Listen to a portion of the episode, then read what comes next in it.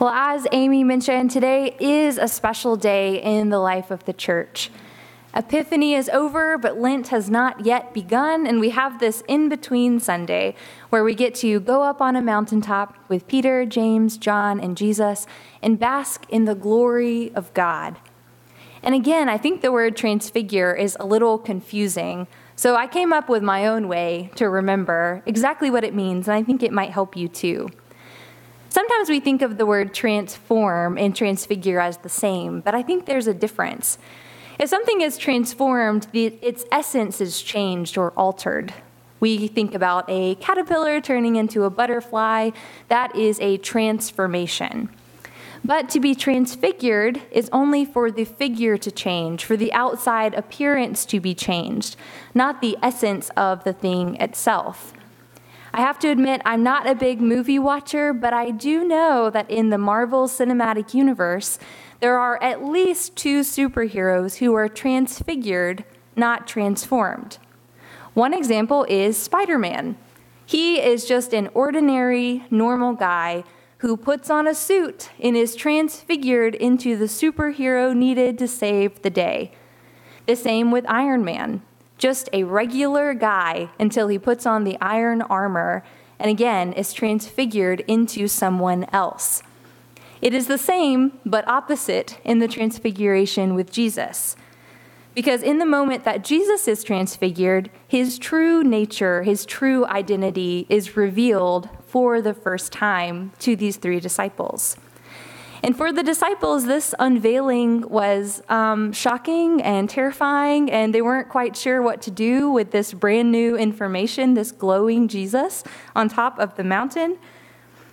But because Jesus in the Gospel of Mark, as Sterling mentioned last week, was always the hidden Messiah, Jesus always would heal and teach and proclaim, but didn't ever want people to know for sure who he was. He used his flesh, his skin, as kind of a shield until now, until this moment, when Jesus' full glory was on display for these three disciples. So I wonder, what does it mean to glimpse a glory of God? And not only what does it mean for Peter, James, and John when they glimpsed it, but what does it mean for us today? And how does it even happen? Well, to back up, I always, when I read the Gospel of Mark, I like to slow down. Mark is the shortest of the four Gospels, and he is definitely the most succinct. He is the one that's always immediately telling us about things that happen. Immediately, it's always very, very fast paced. And so sometimes when we read the stories in the Gospel of John, we can lose the true story that he's telling us because everything is so quick. We can look over the details. So I want us to look back at this scripture again and to consider some of those details that he shared with us, because if Mark is sharing it, it must be pretty important. So the first thing in the lead up to the transfiguration, Mark tells us that, that Jesus grabbed Peter, James, and John only. And it says they went apart by themselves up this high mountain. So just before this, in Mark chapter 8, Jesus had fed the 5,000. So there were crowds that knew about him and his reputation. There were also more disciples and more people that would have been curious what was going on. But somehow Jesus got these three men by themselves. And it is very intentional in the book of Mark that it was just the four of them that went up. And then there's that second detail that they went up on a high mountain. Again, because this is just a blip on Mark's radar, we may not think about the physical trek that Jesus asked these three men to endure. And also in the Bible, anytime something happens on a mountain, we should pay attention because it's usually something big. It's a big moment in the Bible. And so when these men were climbing this mountain, they probably got winded and were tired and were pretty ready to rest and sit down when they got to the top. But instead, immediately, Jesus was transfigured. And again, we don't know exactly what this means. We don't know how it happened that Jesus' glory was shown for the first time, revealed to these three disciples. But we do know that Jesus was dazzling white. And I think these details are meant to draw us in as things that are shiny and sparkly tend to do. We're drawn to them, we want to know more. And as if that's not enough, then two other men appear beside him. And I always wonder how did Peter, James, and John know it was Moses and Elijah? Did Jesus introduce them? You know, were they wearing name tags? It's, it's always a little funny to me. I'm like, how did he know that's who they were? But apparently they were talking and all together as Jesus is glowing.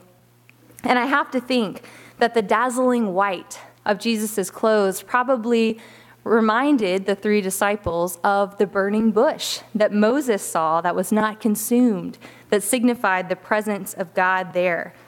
And then the fire that Elijah received from God on the altar that was drenched in water to win this wager against the prophets of Baal in 1 Kings. So, this transfiguration moment, not only is it just amazing and all like just you can hardly even imagine it happening, Jesus glowing like this. But then we see that he is greater even than these two amazing faith fathers who we look up to, Moses and Elijah. So, seeing all of this unfold, Peter, in a fit of terror, nervousness, and shock, tries to figure out what to do. I think that Peter must have been maybe a nervous talker because he starts to say, we should stay, right? We can build dwellings. It'll be great. We can come back every year and commemorate this amazing event that's taken place. Peter starts trying to help where help is not necessarily needed. But Mark tells us it's because Peter did not know what to say that he began to speak so much. He was terrified. And the last thing that happens that Elizabeth Song so beautifully talked about is this cloud overshadows them and a divine voice comes down from above. This voice might remind you of the voice that came in Jesus' baptism in Mark chapter 1. However, the voice in Mark chapter 1 speaks in second person to Jesus. He says, You are my son, the beloved, with whom I am well pleased. But here, in the moment of the transfiguration, the voice speaks in third person, including the disciples, saying, This is my son. Listen to him. Pay attention to him, to the one whose glory has just been revealed to you on this mountain. This entire scene is addressed to any disciple, even today, who is struggling to see, comprehend, or understand what it means that Jesus is the glory of God on earth. Jesus has taken off all veils, masks, barriers to show that indeed he is the glory of God on earth. And with the veil lifted, we can see the full divinity of God, God's full majesty on display. Unlike Peter, James, and John, we probably will not get to see this full glory with our eyes on this side of heaven. It could happen, but it's just unlikely since it is such set apart small moments. But I am sure that everyone here today could share about a time when they have glimpsed the glory of God. I like to think about these moments and experiences as thin spaces. A thin space is a location or moment in which the sacred is more pronounced somehow, and it feels like heaven and earth are so close they're almost touching. These are the moments when we catch a glimpse of something larger, something more profound that's happening even as we're here on earth. Moments when we hear a word or phrase that reverberates in our soul for weeks, if not years to come. Moments when a tear comes to our eyes as we stand on the precipice of God's glory moments when a lump comes to our throat as we encounter God in the depths of God's love and sacrifice. These are very, very thin moments. I brought an object lesson today because I have these three photos that sit on my desk here at the church every day. And I have them facing me because I love these photos. And for me, these represent three very thin moments that I've experienced in my life. And while I could go into all sorts of details about where each photo was taken, who I was with, why I felt like it was such a special moment, the thread that connects them is that I knew without a doubt that I was standing on holy ground, that the sacred and earth were just so close you could almost taste it.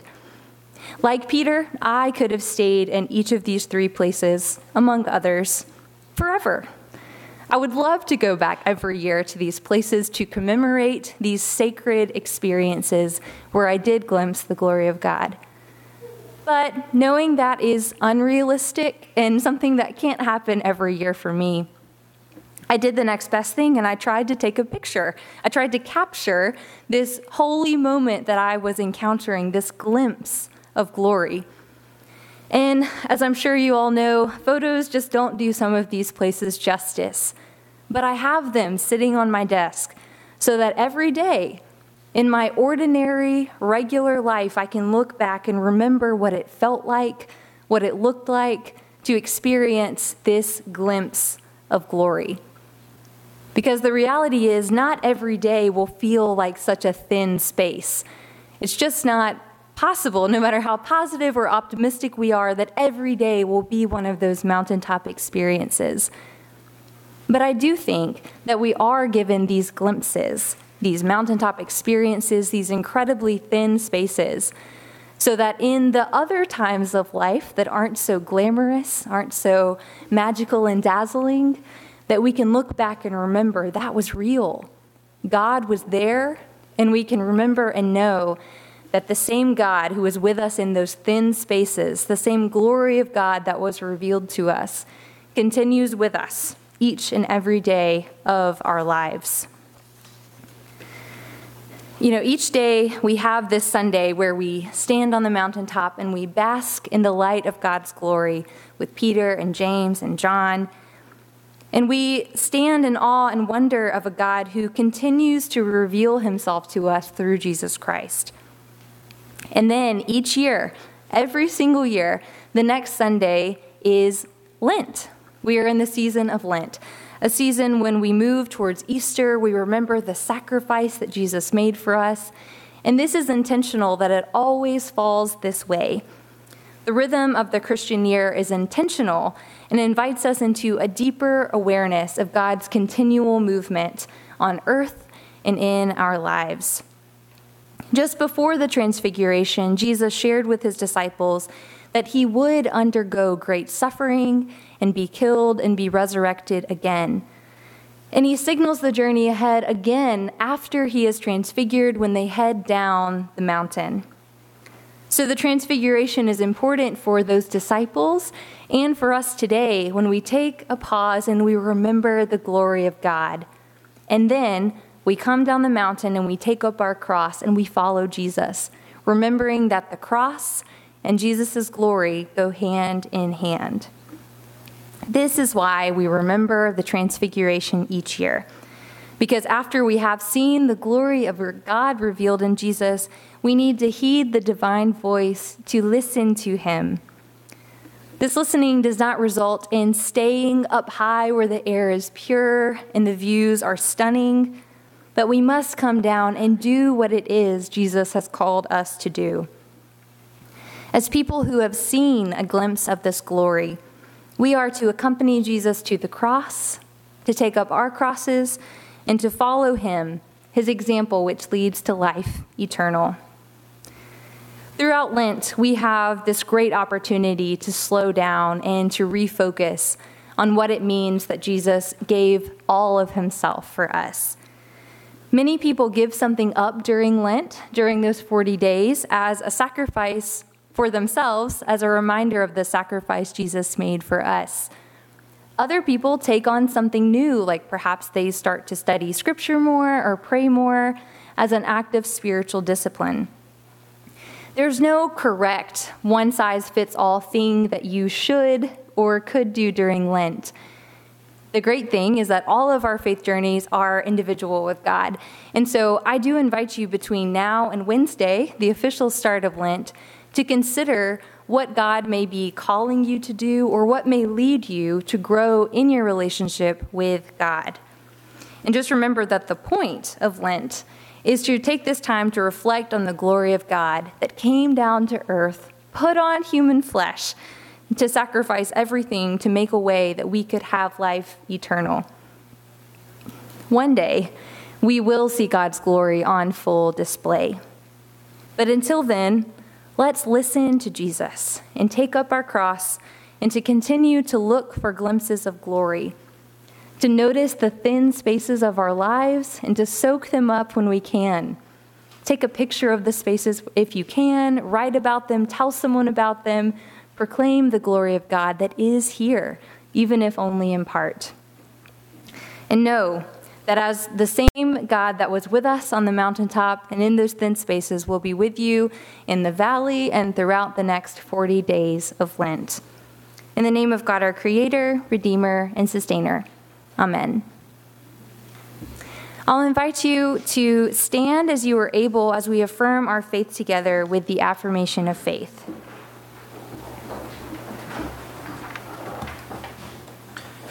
I believe in God the Father Almighty, maker of heaven and earth, and in Jesus Christ, his only Son, our Lord, who was conceived by the Holy Spirit, born of the Virgin Mary, suffered under Pontius Pilate, was crucified, dead, and buried.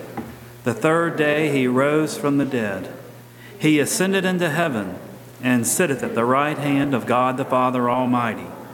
From thence he shall come to judge the quick and the dead. I believe in the Holy Spirit, the holy Catholic Church, the communion of saints, the forgiveness of sins, the resurrection of the body, and life everlasting. Amen. Again, we want to thank you for choosing to worship with us this morning here in person and, and virtually wherever you find yourself this morning. We are just grateful that you have chosen to worship with us.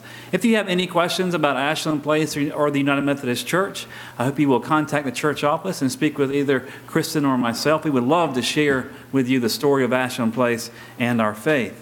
And now let us receive our benediction. Having heard the word read, and proclaimed. Let us depart from this space to go into the world to share our thin moments that glimpses God's glory and to proclaim those moments to the world as mountaintop hope in the valleys of our ordinary lives. In the name of the Father, the Son, and the Holy Spirit. Amen.